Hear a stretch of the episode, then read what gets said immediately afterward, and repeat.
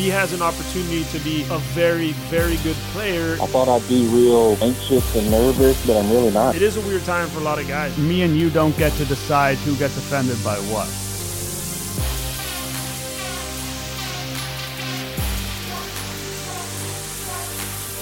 Welcome to episode 12 of Digging In with JPR and CBA. I'm your host, Nick Ashbourne, and today is our trade deadline episode. It's a couple days late, but I think it's still in the ballpark. And today we are joined by Aaron Loup, formerly the Toronto Blue Jays' longest standing player.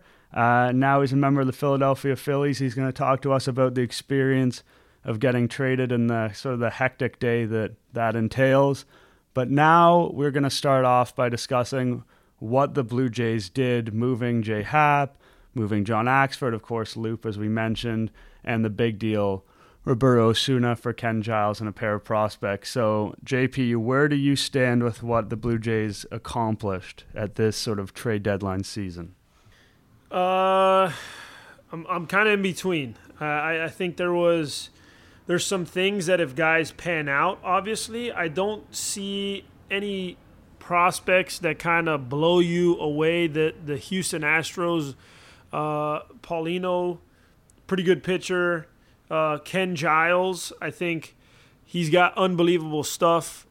He's very dominant when he's on, but the problem is is how often is that? And you know he's a little bit of a head case as we saw uh, before.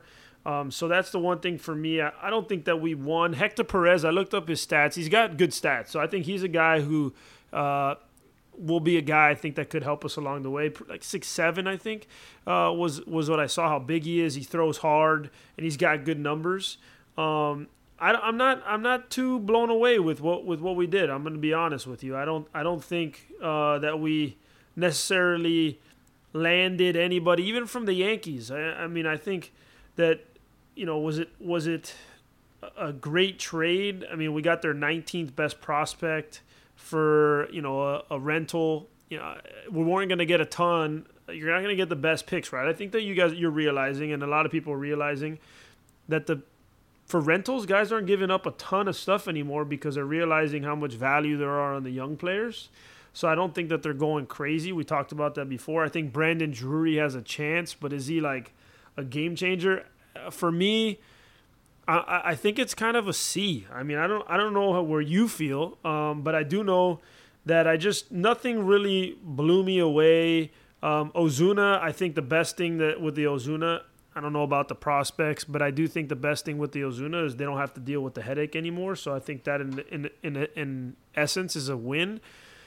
But I just I just again these players and listen, we don't know enough about these players. Even the guy from the Phillies I can't pronounce his last name. It's something crazy like Waga, uh, Waga something. Waguespack. I don't like. I'm not even saying that that's right. Waguespack is yeah, my best guess. I mean, he's his numbers are not that great. So is there something that they see that maybe they can turn around um, with a guy, spin rate or whatever the analytics? But again, I just I just don't. I'm not over. I wasn't overwhelmed with what we got back. Yeah, I think that for me, I was the Happ trade, I think I was a little bit disappointed in what the return was. I thought that Brandon Drury looks like one of those guys who's useful but not a difference maker, a guy who you can start, but maybe you don't want to be starting. I think if you're a really good team, you're probably not starting a Brandon Drury at third base. Now, the Jays aren't a really good team right now, so maybe he can start for them for a little bit, but I think he's more of that super utility guy, handy injury replacement so that's never super exciting to bring on a guy like that, even though they obviously have a use. And then, you know, Billy McKinney, he's a you know he's a hit or miss prospect, quite a bit further down the Yankees prospect list, as you mentioned, and a former first round pick, but a guy whose shine has come off a little bit. I would be surprised if he makes a huge impact for this team, although we might see him down the stretch just because we might see a lot of people. Um, when it comes to Roberto Osuna, I was I thought that they did very well in that situation just in terms of the return because Ken Giles under contract for two more years, just like Osuna. So you just slide him in. Is he as good as Osuna? Maybe not. But no, when he's on, no, when he's on, hundred percent not. Okay, he's not. He's not. But when he's on, he's not as far off as some people think. And maybe they can get a, a change of scenery, get his head screwed on right, and you know, don't take a huge downgrade there. and then bring on, as you mentioned, Perez and Paulino. Couple of interesting arms. Again, are, are, like you said, there's no blue chip prospects. There's no like sure thing. This is a guy that you pencil in for the future. But both those guys are interesting. You get rid of, as you mentioned, the the sort of Osuna PR issue. Get rid of what that could do to a locker room. You wipe your hands of all of that, and you bring on a little bit of interesting talent and Osuna's replacement. So for me, that trade was pretty good.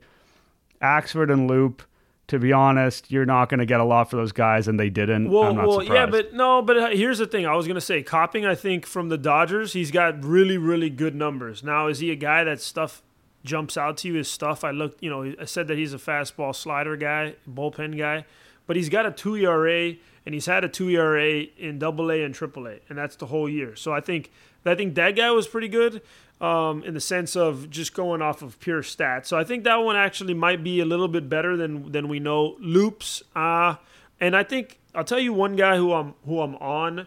He obviously strikes out a lot, and he plays in a in a friendly hitting park. Uh, is is Chad uh, Spanberger? He's a he's a a uh, guy who went to the SEC. He was a, a big time player in the SEC. Hits a lot of home runs. Won the home run derby. Um, he's he's hitting over 300, over 20 home runs already. Like he he's a guy who played in very high level in college baseball, was very good in college baseball, hit a ton of home runs. He's got insane power. Uh, so he's a guy who, again, strikes out a lot. But those are the kind of guys that are the high risk, high reward, right? You might get a guy if he gets if he figures it out, gets good development in the Blue Jays, which I think obviously he'll get he could be a guy who's a 30 plus guaranteed 30 plus home run guy down the line. It's again now in the minor leagues he's going to put up stupid numbers. It goes in the big leagues is he going to put up those numbers. So that's one guy too that I think that you know we're not really talking a ton about, but I think he's he has an opportunity to be a very very good player. It's a matter of okay, Aaron Judge strikes a lot strikes out a lot in the minor leagues and figuring it out and continuing to strike out in the big leagues, but still hitting the home runs and producing. So I think that's one guy who could be kind of that that kind of you know diamond in the rough. Yeah, Spanberger definitely sort of that dark horse potential. I have to be honest, I don't like first base prospects in general just because there's nowhere else to put them. So if they stop hitting at any level, it's like suddenly they're just nothing. Yep. So there's definitely a risk to him. He, his his worry is a little bit as the plate discipline. You mentioned strikes out a lot, doesn't walk a ton, but no one can deny that power. And so if he starts to figure things out a little bit more in terms of controlling the strike zone, he's an interesting guy. We, yeah, like you said, we didn't touch on the O trade, but also Forrest Wall, really good baseball name. I'm cheering for him just because it's a cool name and I love Forrest it. Wall. Uh, yeah, he's a he's a former second baseman, and then he had some arm injuries, and they put him out in the outfield. Uh, he can run around in center field a bit. He's got good speed. So, you know, whenever a guy's playing a premium position, he makes some contact. That's interesting. His arm's still a worry, so he's probably not going to be gunning guys out from back there. But again, he's another guy. Like like we said before, there's no guy who you're like, we're going to pencil this guy in like Vladdy. Vladdy is the future of something on the Blue Jays, whether it's third 100%. base or it ends up first base. You pencil him in. Right yes. now, you're probably penciling in Bo Bichette as a shortstop or maybe second base if that doesn't work out, but you're penciling them in. No one the Blue Jays got in this trade deadline is someone that you're like, okay, that is going to happen. But no. it could happen. No. And that's where you are with the seller. It's like you find guys who could be somebody, and maybe one of these guys hits, and that's really what they're yeah, looking for. Well, we're at, and here's the thing too: is is Donaldson is about to be ready at some point. So the waiver wire is is obviously still an option. So I think that that's where they're going to have to kind of salvage that part is because the waiver wire still gives you an opportunity to to make an impact. Um, and I think he's a guy who is going to have to be pushed through the waiver wire. I, have read a few things that obviously that you know that Atkins said that they would want him in the lineup. Uh, you know who doesn't want him in the lineup down the road or every day? Well, of course, but is he going to be a guy that comes back? Now, maybe there's something going on that we don't know of. Maybe they're talking about bringing him back and paying him some sort of money to bring him back, and and that could be an option, and that's why they didn't want to trade him, right? That could be uh, something. But I think him being hurt, I mean, he was the biggest opportunity to make an impact and get and get really an impact player back because. Uh, what what I was sad about is we have position players coming up. Name me big pitching prospects. We talked about this, and so that's where for me I was like, man, enough with the position players at the beginning. All we got was position players. I'm going, uh, where are we gonna get pitching? Because at the end of the day, as we see, what did the Yankees bolster up on? Bullpen. And yeah, they, they got pitching. And so obviously Happ too. Yeah, they got starting Britton pi- came and, and Lance Lynn. Like let's let's Yeah. they, dude, they got pitching. Okay, like you you look at these teams.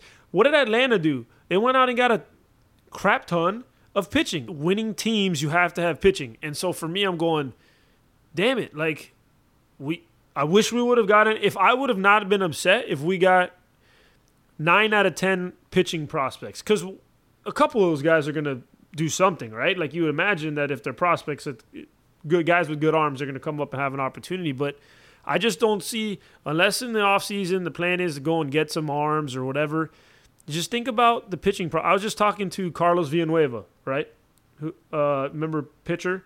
He's now Yeah, swing he's now, man. he's now he's now special assistant with the Brewers, and you know we were talking about you know they were they were in on a few guys and they wanted some pitching and but they were like dude our pitching prospects are so good in double a and triple a like big big time guys that dude next year if if it doesn't hit this year next year we're like freaking there and then that's for me that goes dang dude that's that's huge because you know that team is already good and they're going to be even better because they have those big time pitching prospects right in the in the in the background. We don't really have that, and that's for me a scary thing because, as you as well know, and everybody, like yeah, the, you you can hit homers and score a ton of runs, but dude, pitching wins, man. End of story. Pitching wins, and right now, name me any. I mean, just we we need pitching. We need help. Yeah, and if you don't have pitching, that's how you wind up being the Baltimore Orioles, right? So I before the trade for Osuna was made, I, I I felt the same way. I felt like they position players are always going to be a little bit safer, and I think that that was a big consideration because they're less likely to have their arms fall off and become useless. But I did feel like this organization could use some young arms, and they didn't address that until the Osuna trade. A couple arms from Houston. Now, like you said, Donaldson August trade could happen.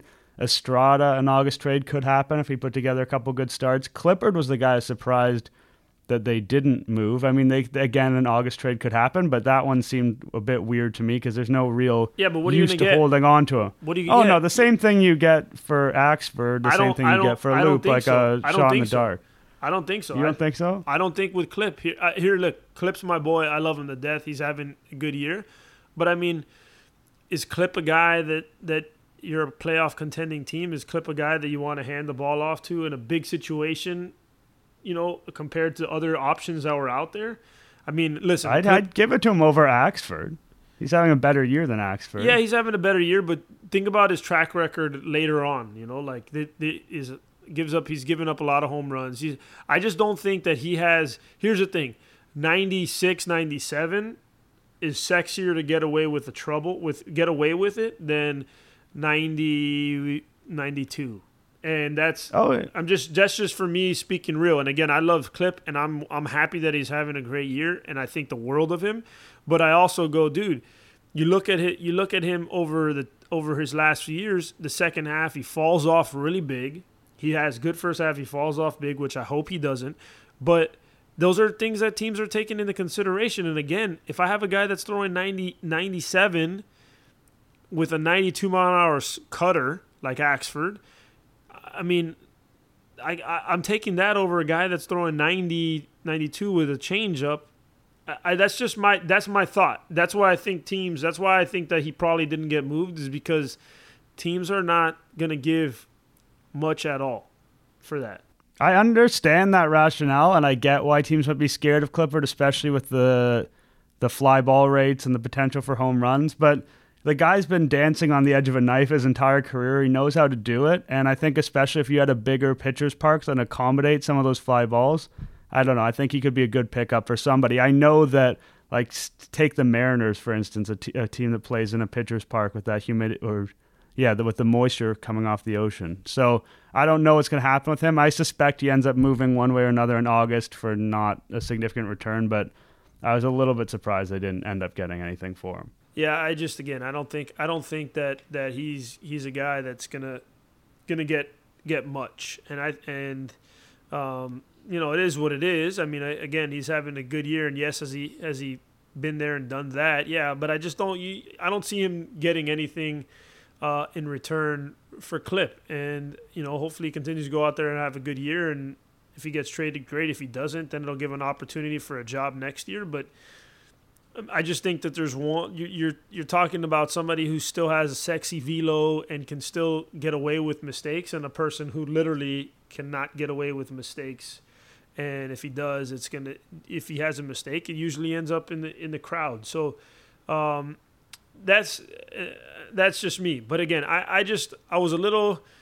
The whole I thought it was a it was dude, I, I feel like the Goliaths became bigger, and then everybody else kind of yeah they get it they get stuff but i don't i don't see even the guy i don't see that there was a ton of winners for selling teams like i think that there was a, a lot of guys that were really good that got to other to contending teams and that the other winning teams really didn't give up a ton no and i think that's the way that's the way the trend has been in the last few years i mean the the Archer trade's a little bit different because he's a guy with a lot of term. The prospects going back in We're- that one we're great. bigger names, but great yeah but uh, but like you said, for pure rentals, that market has just it's faded in recent years. Teams are getting smarter. They're realizing that you know giving away six years of a young player for two months of a veteran player is a tough pill to swallow, and so I think we're seeing less and less of those big prospects. You know, ten years ago, maybe you see some of these top 15, top 10 prospects shift, and nowadays it's just not happening. No, and, I, and again, that's why we had a had a great conversation with Villanueva. Was talking about his guys. He's like, man, we were after we were in a lot of trades, and they ended up we got beat out by some. But it was like, dude, we're not. We didn't want to give up. We know what we have as far as prospects in Double A and Triple A that are going to be our guys next year. We we're just not going to give it up for a rental, dude. It's just not worth it. It's and especially for teams like Milwaukee, teams that are smaller markets that are winning, they have to go with development. Like now, if you go Yankees, Boston, LA, like these teams, they don't give a crap. They just they're all in, dude. It doesn't matter. The money is not a uh, like. It was funny because he was like, yeah, if you're Boston, you're a guy who you're literally developing players so that you can trade them because they're gonna. Everybody else is gonna be a, a guy, right? But if you're Milwaukee, dude, you have to be able to build up prospects because you need those guys to win. And and I think that's a big part of it. And, and again, we're seeing more and more what the value of young guys, like you said, compared to you know these big old contracts. I mean, look the, look at the Braves. The Braves just brought up another twenty year old starter.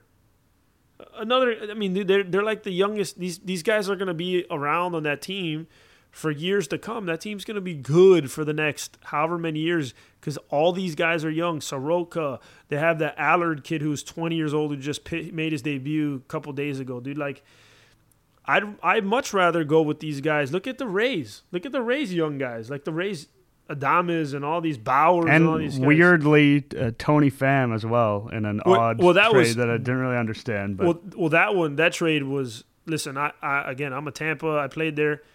I think that that the Cardinals completely won that trade because they just wanted to get Tommy Pham off the books. Because I know a lot of people are not very fond of that guy, and and uh, so I, man, I that's where I think analytics is going to hurt them in not understanding the dynamics of of charac- characteristics uh, or excuse me makeup like character because again I mean not that I know him personally but a lot of people have had a lot of issues with him. A lot of people are not very fond of him. And so I think that one they kind of I think that one right there they got they got a, a player that's I don't know how it's, how it's going to work out for them well, that that's kind of what the Rays have to do as a small market. Take shots on guys who are whose value's gone down for whatever reason. Our guest today, absolutely no makeup issues, known as kind of maybe the maybe the chillest Blue Jay you could possibly imagine, Mr. Aaron Loup. All right, here with with my old pal, Mr. Aaron Loup, uh, newly Philadelphia, Philly. Um, dude, talk to us about the whole how this thing goes down. For I'm talking about just even in terms of vanilla. I never got traded. I never even knew how this thing worked. Like, how did one obviously the emotions and stuff like that about being traded? You were in Toronto. You were the longest tenured Toronto Blue Jay, and also like literally, how does it go down? Like, like just give it to me elementary school how it all went down. Yeah, I don't know. Uh, like you said, it was a crazy process for me. You know, I had uh, I'd been a Jay since uh, day one, since '09, and then I called up in 12. So uh, I've been in the big leagues the last parts of the last seven seasons. So uh, it's all it's all I've ever known. So it's been a little, little uh, probably going to be a little bit of a culture shock for me, but I knew going into this year, being uh, being a free agent at the end of the season, that there was going to be a chance that I'd probably end up getting traded if I pitched well, you know. And uh, I pitched well sometimes this year, and then I've, I've had rough patches too. But evidently, somebody saw enough uh, interest in me and and wanted to uh, acquire me. And uh, yeah, it was um, the the day of the deadline. I was actually sleeping. Ross Atkins woke me up, called me. Uh, he just said, "Hey, you know, the the Phillies came out so aggressively. They wanted you, and uh, they made us an offer we couldn't pass up." So uh, they traded me away. You know, they acquired some guys, and now I, I go from a, a team that wasn't probably going to end up doing much this season, you know, but that I had been part of my whole career to uh, to now kind of re-energize and in a playoff race and on a team that's you know young and enthusiastic and uh, looking like they're ready to, to do some damage. Do the do the Phillies call you uh, on you know obviously the Blue Jays call you and tell you that you just been traded and then then how does from the other team how does that work? Do they you know did did uh, Kappa reach out or or whoever in the front office reach out to you and then kind of tell you? I heard from everybody. Um, first, it was the the the other team's GM called. You know, let let me know. Hey, you know, we're acquired you. We're excited to have you. You know, we're, looking forward to you to, to getting you on the team, and we're going to need you. And then I, I literally heard from from every coach on the staff, from from Kapler to the, the, the bullpen coach to the the bench coach, the the hitting everybody texted me, uh, letting me know that they were welcoming me onto the team and and happy that I was going to be a part of it. And uh, so yeah, it was cool. You know, I got welcomed from everybody. Made me feel really good and and got me really excited to be a part of the team. Aaron, you can correct me on whether my research is wrong here, but as far as I have been informed, you were a really big Atlanta Braves fan when you were growing up. So how does it feel to be dropped into the tightest division race in baseball against the team that you grew up watching every day? Yeah, yeah, it's a little bit of a crazy. I, I, you know, I watched the Braves. I never really got, I guess, caught up in so much as like the the teams they played against. It was more or less. uh my grandpa loved watching Maddux and Glavine and Smoltz. He loved he loved watching those guys pitch. So that's kind of how I got wrapped up with. It wasn't so much as the the the, pennant races and and all that, but I mean, it was more or less because that's what uh, when I was growing up. I mean, I was always a pitcher. I played the field too, but the, the big part for me was always picking. So he was always learning things from those guys and and tried to teach me the same things as well. So that was that was the main part of it. But yeah, it's definitely exciting, you know, to to be a part of, like you said, the the tightest race in the uh, the big leagues right now, and and uh, so it should be exciting. You know, I'm I'm pumped. I'm excited. I thought I'd be real, you know, anxious and nervous and kind of panicky, but I'm really not. You know, I'm really kind of relaxed and and uh, in a good place, which is a good thing to me, I guess.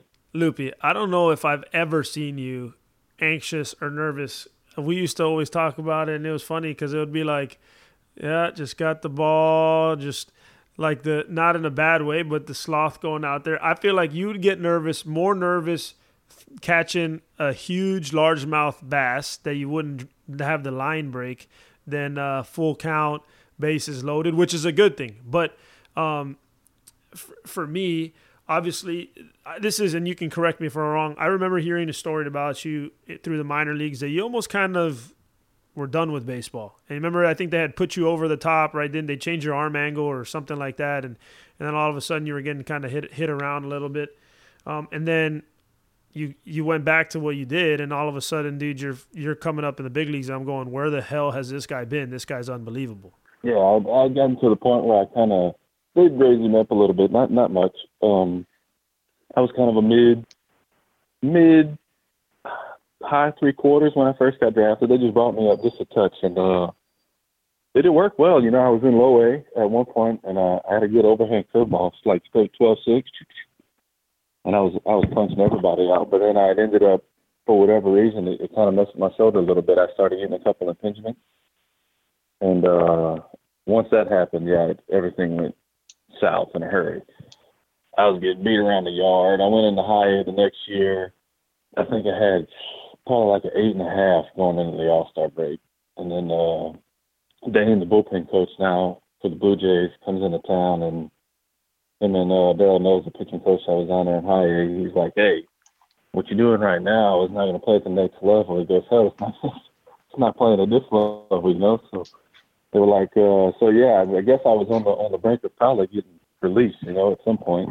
And I was kind of over at the time. They're like, "Hey, you know, you ever tried like throwing sidearm? You know, you got a pretty quick arm.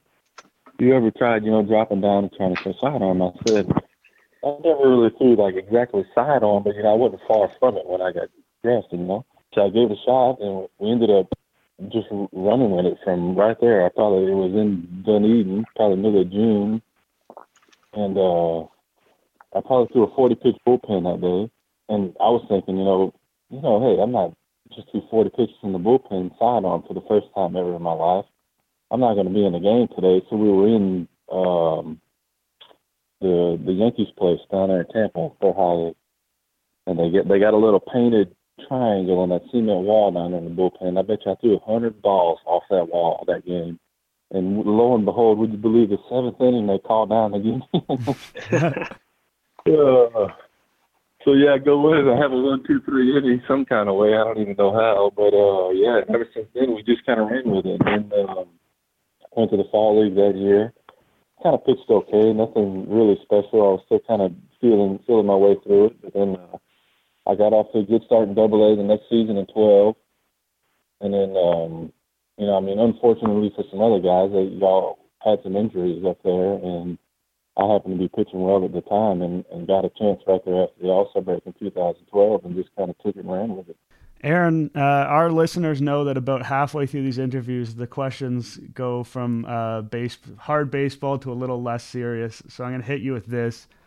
Everyone knows the difference between the American League and the National League is that the pitchers hit. I know you're a reliever, so it's probably not going to come up too much, but there's more of a threat of it coming up. So, how do you feel about your hitting ability? I know you've taken one major league at bat. Maybe you can tell us about how that went, but how do you feel swinging the bat? Oh boy, you know what? I kind of when I first got called up, all I wanted to do was get in that bat, you know. But uh, once once that ship had sailed in, in Oakland and you know, my my only goal was to not punch out, and I kind of got that accomplished. And then I realized, okay, you know, I, I got no business being up there. So, uh, so yeah, at this point, you know, you, you know, it may happen, but uh, probably I'm gonna go up there with the same goal, just not to punch out. But uh, yeah, I'm not. Uh, it's not something I, I I'm looking forward to and need to do anymore at this point. Aaron JP tells me that you're a huge outdoorsman. He's referenced the bass already. Um, he calls me a mountain man. I think that's more on account of a lack of grooming ability than necessarily the lifestyle that I live. But I want to ask you when you're out in the sticks, and I think there's actually only one right answer to this question, but I'm curious to be what yours is. What is your number one snack? when you're out when you're out fishing, you're out hunting, what's the number one food item you got to bring with you? Oh, number one snack. You know what? For whatever reason, when we uh we make a week trip to Illinois every year, um, to bow hunt, and uh, it's usually we usually roughing it pretty good, but uh, it's usually some form of little Debbie and uh a Gatorade is in my backpack to survive through the morning. Uh, it could be anything from nutter butter bars to fudge rounds to whatever. But yeah, it's usually usually some type of little Debbie, maybe a Pop Tart. Um, but yeah, we, we usually wrestling it pretty bad out there.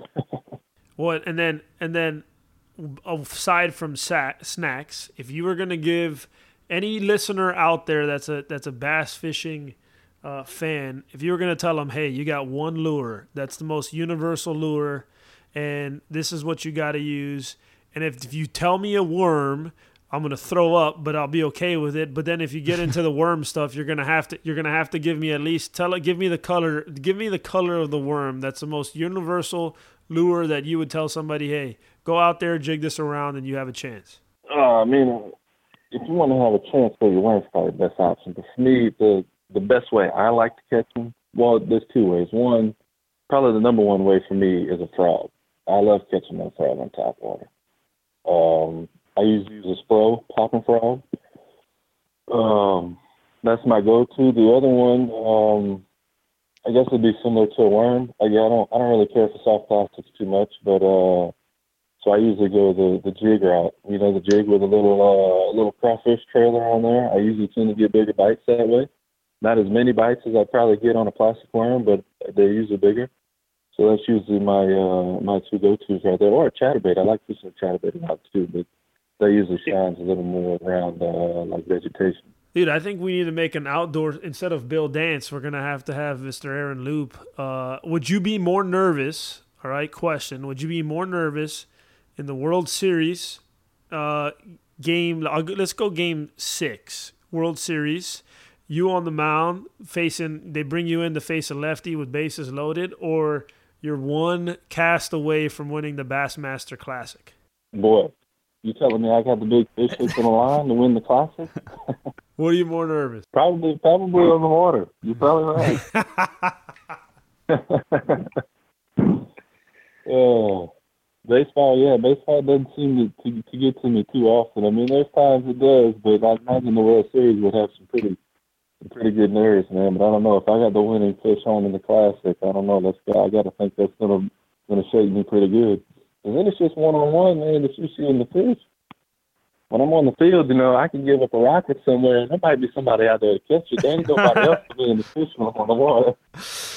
Oh man! All right, Aaron. Thank you for spending your time with us and enduring a couple of questions about fishing from guys from Toronto and Miami who probably have no idea what they're talking hey, about in the greater scheme of things. No, no, no. I do. I do. I do. JP claims he does. Yeah, he claims he does. Yeah, I don't think so. Though, yeah. I don't think so. I haven't seen it yet. until until you see it, uh, I'm gonna assume that JP's got no idea what he's doing on the water. You can send us confirmation someday if you see it. I will. We'll do. All right. Thanks for uh, coming on, and uh, good luck with the Phillies. You got it. Anytime, guys. Thank you.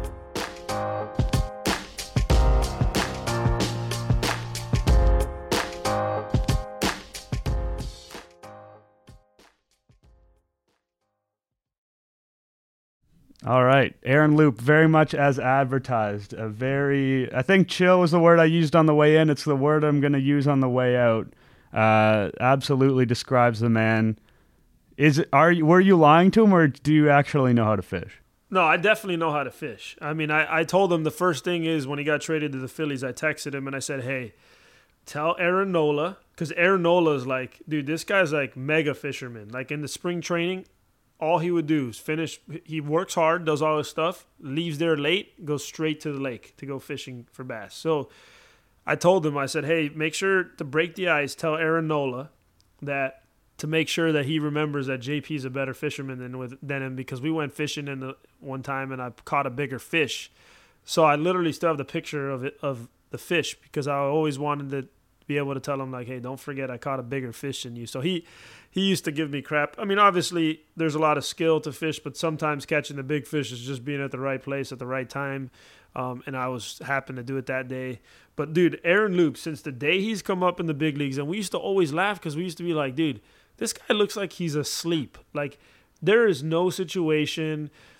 have you ever seen Loup walk off the mound other than just like straight, like like in the sense of like heart rate? It looks like his heart rate hasn't moved. It looks like he hasn't done anything. Like this guy, he'll give up 40 runs or he'll strike out the side and he'll walk off like the same thing. Like oh well, you know that is what it is, and you could hear by his demeanor. And I think that's also why he's been able to be a really good pitcher uh, in the major leagues and be successful. And even like I said, like you know we talked about there, because I do remember that he was having some struggles, and and you know it's easy to question yourself when you have an eight ERA in high A, and then all of a sudden he drops down and he became Aaron Loup and he's throwing 95 from down there, and he got up to big leagues. And you know when he first got up to big leagues, dude guys didn't touch him. Like this guy was one of my favorite pitchers to catch, which he still says supposedly I should have asked him, I forgot, but he says I'm still his favorite catcher that ever caught him. But dude, he every time he got it, he came in. It was like you knew that he was just gonna go dominate whoever was hitting. Yeah, I mean, being around the team, it just feels like Aaron Loup lived like a really, just a really nice life. Like no one bothers him. He's the like the left-hander in the bullpen. Like I remember going up, I was working on a story about Joe Biagini, and I was asking guys in the bullpen about him. And I went up to Aaron Loup, and he's like, he's bewildered that someone is coming to talk to him. He's like, "What are you like? What are you here for, man?" I'm like, "Oh, I'm here to talk about BG." He's like, "Oh, all right." But like he wasn't mad or anything, but he was just like in his life, no one bothers him. He just sits there at his stall, and then he comes out to face two guys once every couple of days, and he makes good money doing it. And it feels like, you know, there's a lot of people who are living a more stressful life than Aaron Loup. yeah. But no doubt. Here's you want to know you want to know something too though about Aaron Loup, honestly, and this is where uh, people don't realize is you talk to him, he'll tell you a lot of the reason he's had the success he's had is because of Darren Oliver, because of Darren Oliver being there for him and teaching him the ways. I mean, and that's where I think that a lot of these things people don't realize um, the value. You know, he put up good numbers, but a Mark DeRosa or these veteran guys that can set the tone. Their their stat their stat numbers may not be great, their the, but the experience that these guys can bring to somebody and again, Aaron Loup, he, he will be the first person to tell you that he's in the position he is and the success he has because of Darren Oliver. So, in that interview, you touched on this, which is our memory lane for today, that you never got traded. But there was a trade deadline that we talked about where you did have some questions about whether you might be on the move. So, let's talk about that and what it feels like to be a player who thinks maybe they'll be on the move which I mean, we touched on that with the expert Chris Archer last week, but what was that experience like for you? Well, I mean, honestly, it was a it was a weird time in the sense of it was 2010, really the one time that I thought that it was an opportunity because John Buck was an All Star that year, and I was on pace for 40 plus homers in AAA, and um, I remember them telling me that Seattle had a you know was Seattle was after me. I, I remember a scout I forgot uh, before a game told me like, "Hey, dude, we're trying to get you pretty hard." And I remember hearing that and going, "Oh, okay, that's cool." But I honestly, I think when you're in the minor leagues, you know about it, but it doesn't feel as prevalent. If that makes sense, like it, just didn't feel as as like I don't know. I, don't as big as it, it, it would be, right? Like I think in the major leagues, you're in the major leagues, you've made it. Like holy smokes, dude, you're in the big leagues. Like this is the pinnacle of, of baseball. And I think moving uh, from there might have been a bigger, more uh, drastic change um, in that sense. Because I, I just don't remember. I just remember being at the trade deadline like, oh, yeah, sweet. If it happens, maybe it's a good thing. You know, John Buck's having a great year. And maybe they'll bring him back. And, you know, I'll have an opportunity to go somewhere else and be a guy. I remember Texas was after. And then, and then uh, in my career, early in my career, there was some there was some thought behind it. I, I remember reading, but I think that anytime you're a young player on a team and you're controllable, and you've had you know early in my career, my you know rookie year, I hit 23 homers and drove in 75. So I mean, I you know for a catcher, I was pretty good.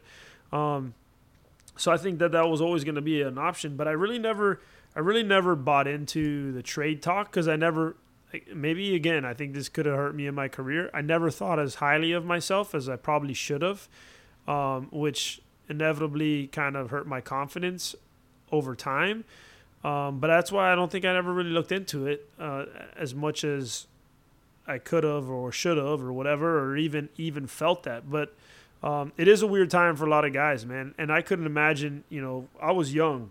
You know, imagine these kids. These guys have wife. They have kids you know, now all of a sudden your your kids have made. I mean, I remember. Do you remember? Uh, I want to say it was Asdrubal Cabrera who got traded, who got who got traded, and he went from uh, one team to the other, and his son was like dying, like crying, like go, like hysterically crying about it, and you know these kids make all these these friendships and the wives and all that stuff. So I think more than anything on those kind of guys, it's got to be tougher because it's not as much as just getting up and going, right? It's like, holy smokes, I have a family. My family has connections here. We have connections.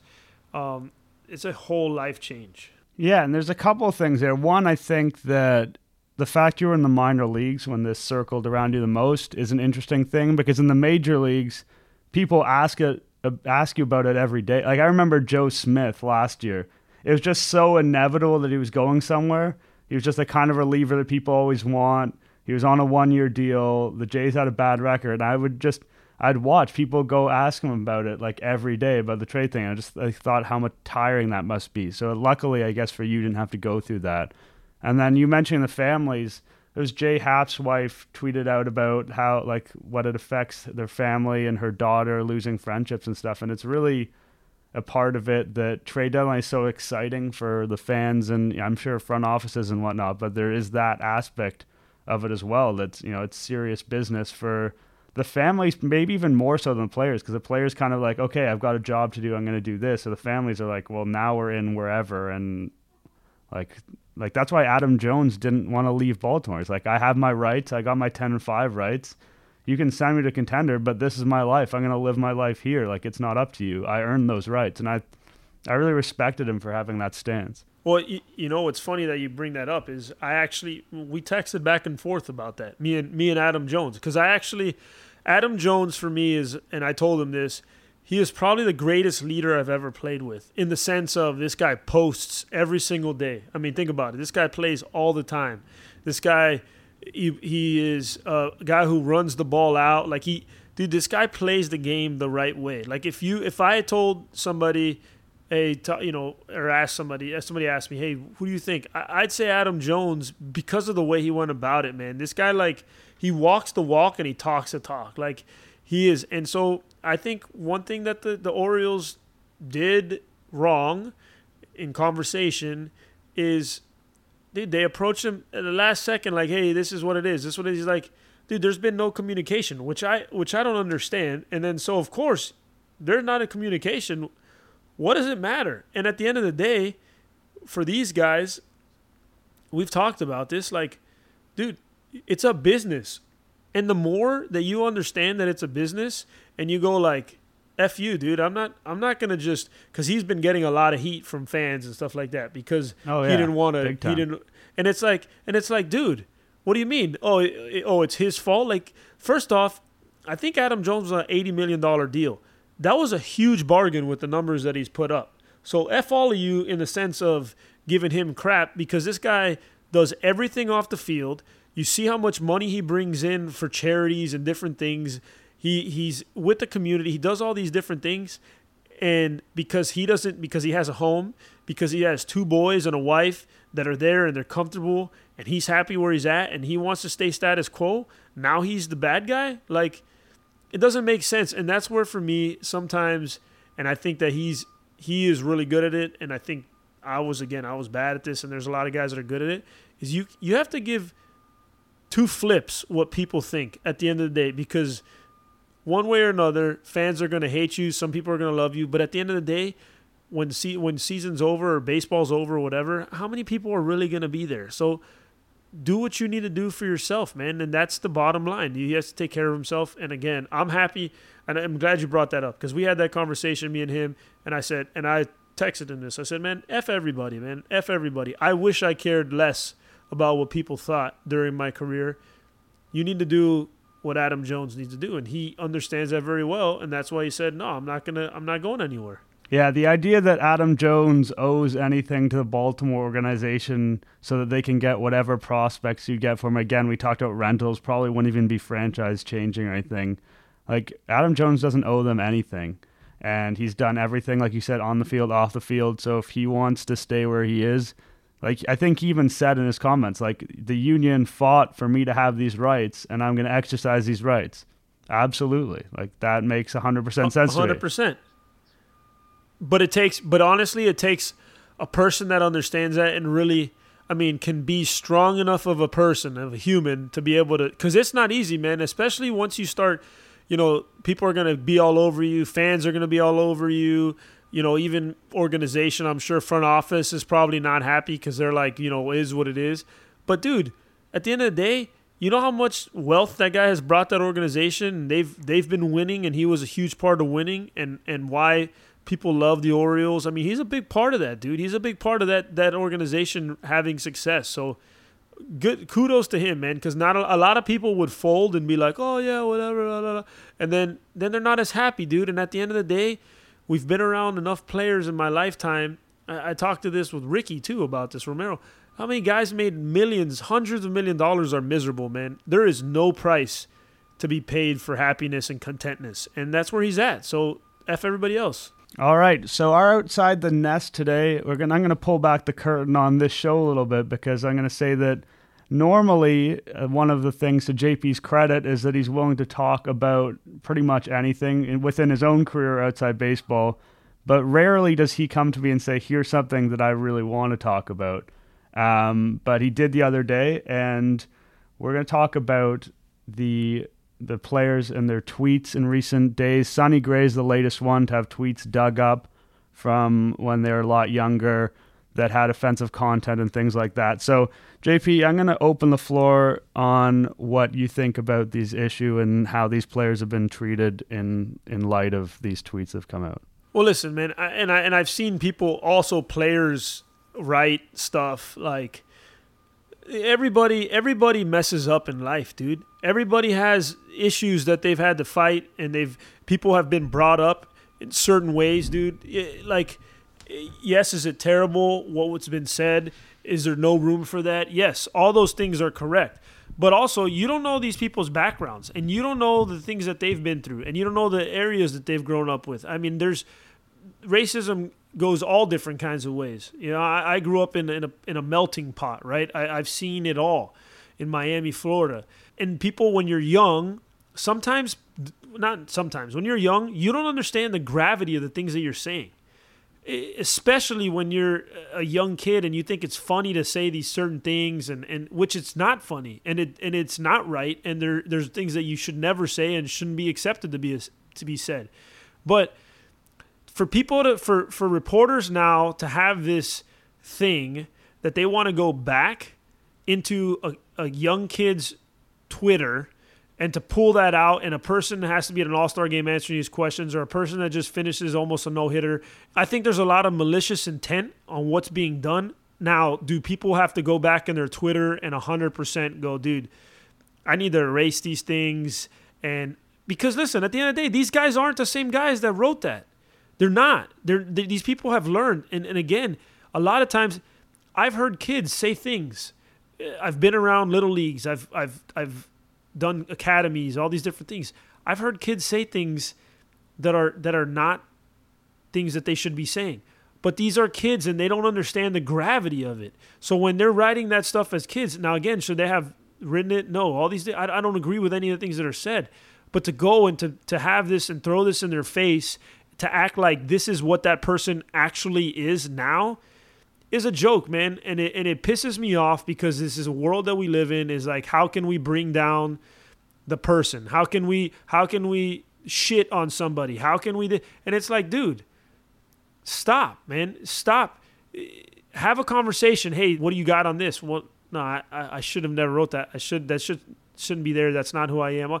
People grow, man. How many people in life do you know that have lived a perfect life and have said everything that they've needed to say correctly and been politically correct and not say something they haven't said? All of them. We've all made mistakes. We've all we all f up, dude. That's that's life. We all have done shit that we are not proud of. Now, but to we all grow from it and we all learn from it. But to go back to these kids and then try to bury them on, on trying to make them seem like oh they are th- this is what they are now F off, dude. F you. Go fly a kite.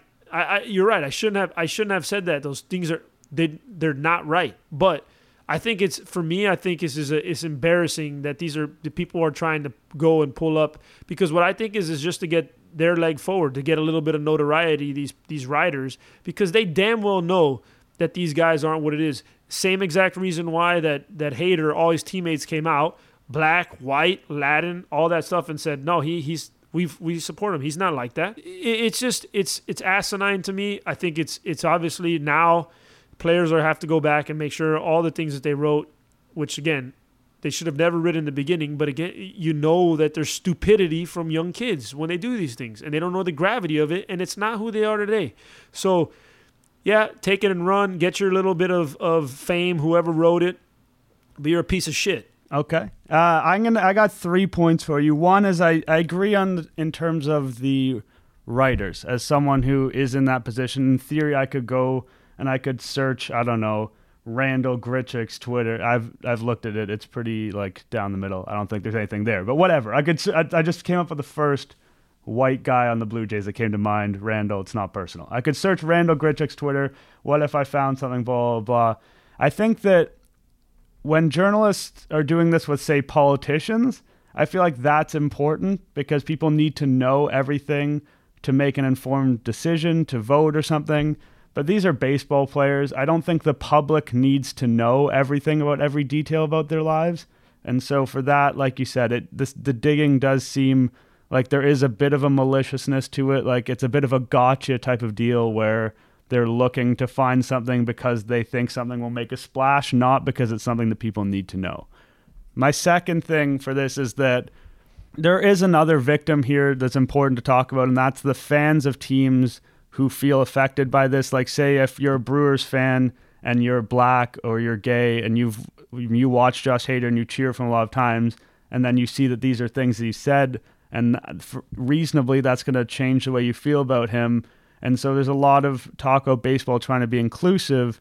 And when people see that baseball players have said things like this, even as you said, at a very young age, I feel like those fans are really let down and the people who want to enjoy baseball are let down by their players, those people who could be their heroes potentially, and those role models. The important thing is that me and you don't get to decide who gets offended by what. You know what I mean? Like that's where that's the that's where I'm with at with it. So like I think some guys have come to the defense of these players, and these guys have changed yada yada yada.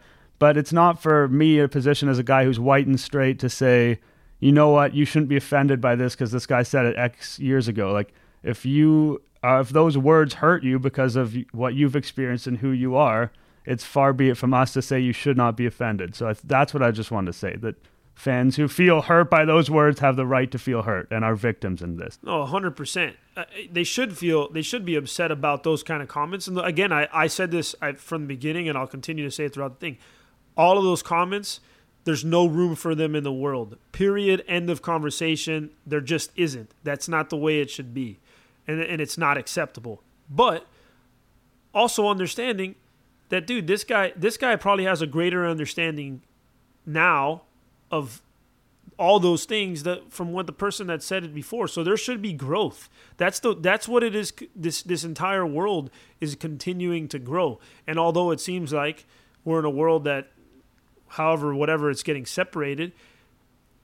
These people are growing, and I'm telling you one thing in baseball, these people are having to grow and they're having to understand because a lot of these kids are coming from places they sign at a high school or this or that and they don't know. But when you get into pro ball, you see every part of it, dude. You are around every nationality, white, black, Asian, whatever you want, whatever you are, you are.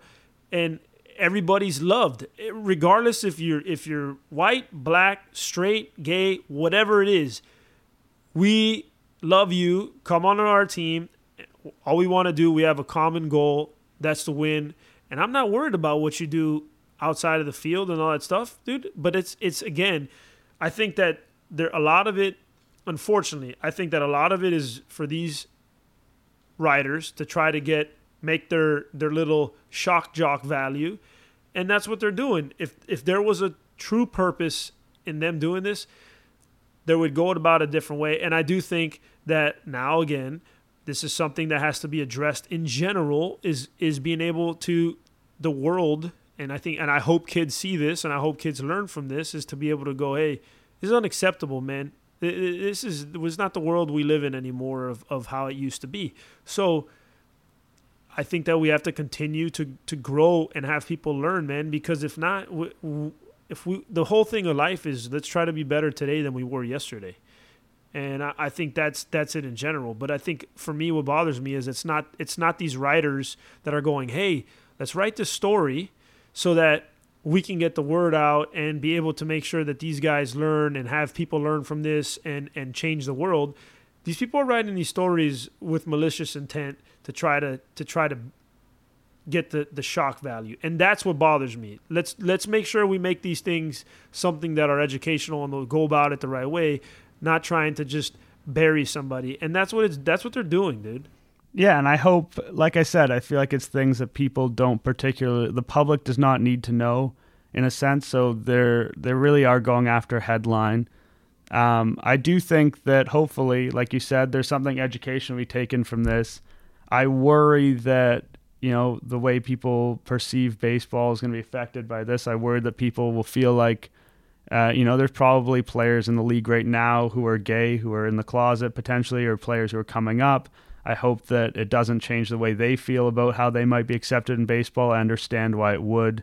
Um, but I think hopefully people learn, and also less on a less moral, on a more practical idea. I hope people learn that Twitter's a public forum and don't tweet every stupid thing that comes to your mind because when you're 15 that you know we're now seeing that can come to burn you so like i don't understand it's a generation kind of behind me and you jp that sort of puts every little thing that they think of online but people need to be smarter about what is said in public and i'm not saying that oh they should say these things in private because we've both agreed these are horrible things but in a general sense, people need to be a little bit more aware about what is public and what is private.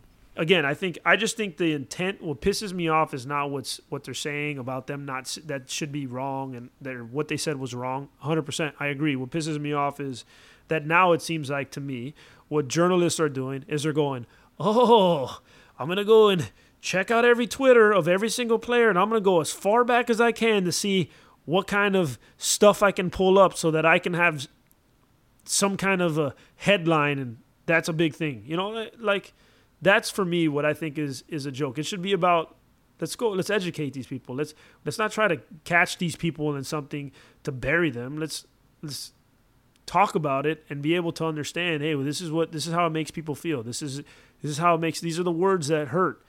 How can we get better? How can we improve? How can we better be better friends, people, but I that's my that's my problem is that's I truly believe that that's how these journalists are going about it, and I think it's I think it's shitty, man.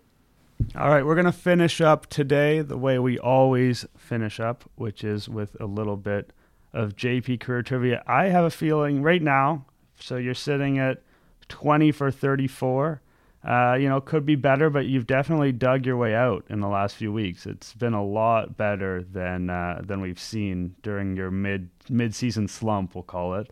Uh, this one's just a simple one, just for one point, but it's just a kind of a statistical quirk that I found doing some digging. So the question is this, and then we can kind of talk a little bit about the answer. Who is the pitcher that you faced most times in your major league career? Pitcher that I faced most times in my big league career. Ooh, jeez Louise. Um, so let me pr- give you a clue. I don't know if this clue is going to help, but the reason I thought this was interesting, you faced this pitcher 46 times. The next highest pitcher on the list you f- faced 27 times. So it's not even close. Uh, maybe Jeremy Hellickson? Jeremy Hellickson is incorrect. Jeremy Hellickson is actually third on the list, 26. The answer is Jon Lester. He faced Jon Lester 46 times. Oh. Did not do great against Jon Lester. 182 batting, 217 OBP, 364 slugging, couple of home runs, 18 strikeouts, two walks. Not ideal, but I just wanted to get your memories of Jon Lester and what it's like to get that familiar with a pitcher who I guess you didn't remember you'd seen way more than anyone else, but you did see way more than anyone else. Well, get familiar. Obviously, I didn't get familiar. I hit a buck 82 off of him, so there wasn't very it wasn't a very familiar at bat because obviously I didn't get to figure him out. But um, no, he was a guy who's tough, man. He he has a really good cutter, and he just it's a pitch that if he locates correctly, he can tell you it's coming and you're not going to do anything with it, which is why he's been so successful as well because everybody knows what he's going to do it's just really really hard to to be able to combat. And so uh, he is just. I remember hitting a home run off him one time, and I was like, "Holy smokes! I don't even know how I hit that pitch. It was a curveball." So I remember that one, and then I just remember I did have a, a decent game against him in Boston, and it was because I finally prepared for him in the sense of like I was like, you know what, I'm not gonna keep chasing this cutter. It's it's either a ball or I can't hit it, so I'm done with it. I'm not. I'm just gonna look out over the plate and anything in, I'm gonna take. And he threw me a couple cutters in, and I took it, and there were balls. And I remember him kind of having a look on his face like, "What the heck? Why is he taking these pitches?" Because I always swing at him. And then, you know, I I forced him to throw the ball out over the plate, and I hit a three run homer off of him. And I think, you know, that was uh, one of the good my good games against him that I had a, a couple good at bats. But um, yeah, I don't wouldn't say familiar, and I would say that the guy is really dang good, and he is really tough to hit. And obviously, I didn't have much success against him, so I don't know the familiar part, but it was always fun to compete against him because I knew that it was always going to be a tough day. But I, you know, he definitely won that battle, and I feel like even in general, you're going. You, you, my average career average is a little higher than that, but the 18 strikeouts to two walks sounds pretty familiar. Uh, so I think that that's kind of probably the case for all the pitchers. We talked about this a little bit uh, with Clay Buchholz before, who is a guy who wore you out. When you get a guy like Lester, does it just seem like sometimes those guys show up more often? I was like, oh my god, it's Jon Lester again. No, I never felt like that again about him because he was a lefty. So I kind of, I mean, I really wasn't ever. I guess maybe that thought wasn't in my mind, but at the end of the day, like you just knew that it was going to be a battle. And uh, again, I remember at one time in Boston, I was like, dude, just stop. Why? That's kind of like somebody going, hey, the stove is hot. He's going to throw you a cutter in. The stove is hot. Don't touch it. He's going to throw you a cutter in. Don't swing because you can't hit it. And so it's like you burn your hands enough and you break enough bats and you suck enough that you go, well, stop freaking swinging at that pitch because you can't do anything with it. And that's, and, you know, towards the end, I was able to have better at bats against him. So it was kind of a fun learning experience for me. But he, obviously, he's still doing it at a high level. All right. Eventually, JP learned to stop touching the stove, which is good because he's 32 now. So it's about time to learn those life lessons. Yes. Uh, if the stove is red, do not touch it. All right, that's it for us for episode 12 of Digging In with JP Arencibia. Thanks for tuning in. Be sure to subscribe and download on iTunes or whatever your preferred podcast uh, delivery system is. We'll see you next week.